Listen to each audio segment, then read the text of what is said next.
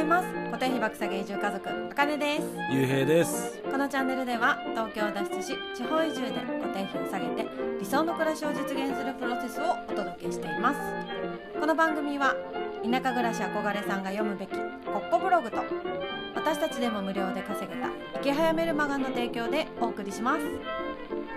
はい今日のテーマは家賃5000円家の決め手は〇〇でしたという話です、はいえーまあうちの今の住んでる家、うん。えー 7DK で家賃が5000円。うん。まあ実質本当は1万5000円なんだけど、うん。あの家賃補助が1万円出るってことで、まあ、実質5000円。だから5000円って言っちゃってます。あ5000円ね。5000円。あ2年間は家賃補助が出るんだよね。うん。うん。でまあいろいろ家を決めるポイントってあると思うんだけどうん。結局何が最終的な決め手になったかというと、えーすぐ住めるかどうか。うん。この私たちはねそう一択というか、そう子供がいてね。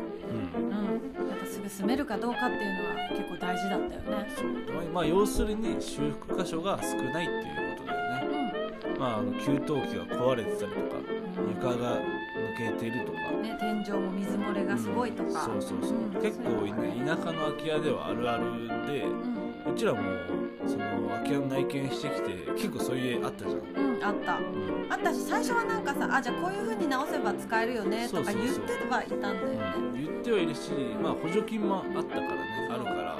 まあ補助金を使えば、まあ、結構安めに修理できたりするんだけどでうん。もやっぱり自分たちでお金を払わなきゃいけないし、そういう、まあ、自分たちで直すにしてもうん。そういう時間もあるのかっていう、そうそう。あと初心者じゃん結局。うん。だからやっぱね準備にすごく時間がかかってじゃあそこから DIY とかセルフリノベするってなってもうん、結構大変だし何より本当子供がいるしそうそうそう。移住することでも結構環境が変わるじゃん。東京から山形っていう。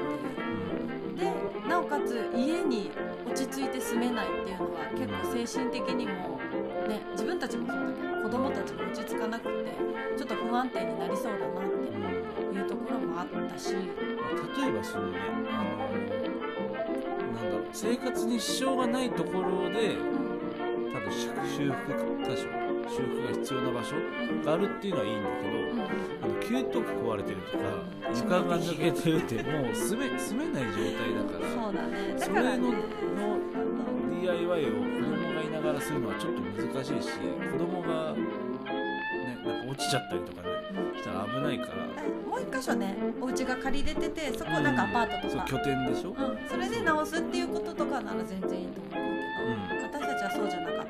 そうそうそうそう。だからうちらのポイントとしてはもうすぐ住めるかどうか、うん。まあ最初の1軒目だしもしそういう DIY とかセルフリノベとかするんだったら次のねもし家でやればいいかなってね。そうだね。まずは引っ越しがねそうそうそう。メインで家賃安めすぐ住めるっていうのがポイントだったね。うん。うん、でやっぱりあの初期費用0円って住めるのはかなり大きなことだと思うんだよね。うん。やっぱ普通賃貸って言ったら敷金礼金とかさかかってさまあ数十万円ぐらいは最初に飛んでっちゃうものじゃん。それが全くなくて。でまあ空き家で言ったら修繕費とかうんそういうのも全くかからずに0円で住めるっていうのはかなり大きなことだなと思って、まあ、この家に決めた、出費が少なくて済むからね。うんよね。私たちの決め手としてはさっきから言ってるように家賃が安いこととすぐに住めるっていうことだけど、うん。まあ、あのこれはねいろんな何方々のうん。その生活のスタイルによってうん。多分変わってくるだろうし、うん。だからいろいろこれだっていうことを一つ決めて空き家をし何絞って探すことできっと自分のねもう結構あるからいろいろあるからその中で条件を一つとか3つぐらいとか絞って決められると多分空き家決めやすいかなっていうのはやってみて思ったよね。うんまうん。あ、あとはもう前提条件としてその理想のね叶う空き家っていうのはなかなか見つからないからね、まあ、だからこそ、あのこれだっていうもの一つ絞るのは確かにいい考えだなと思って。うん。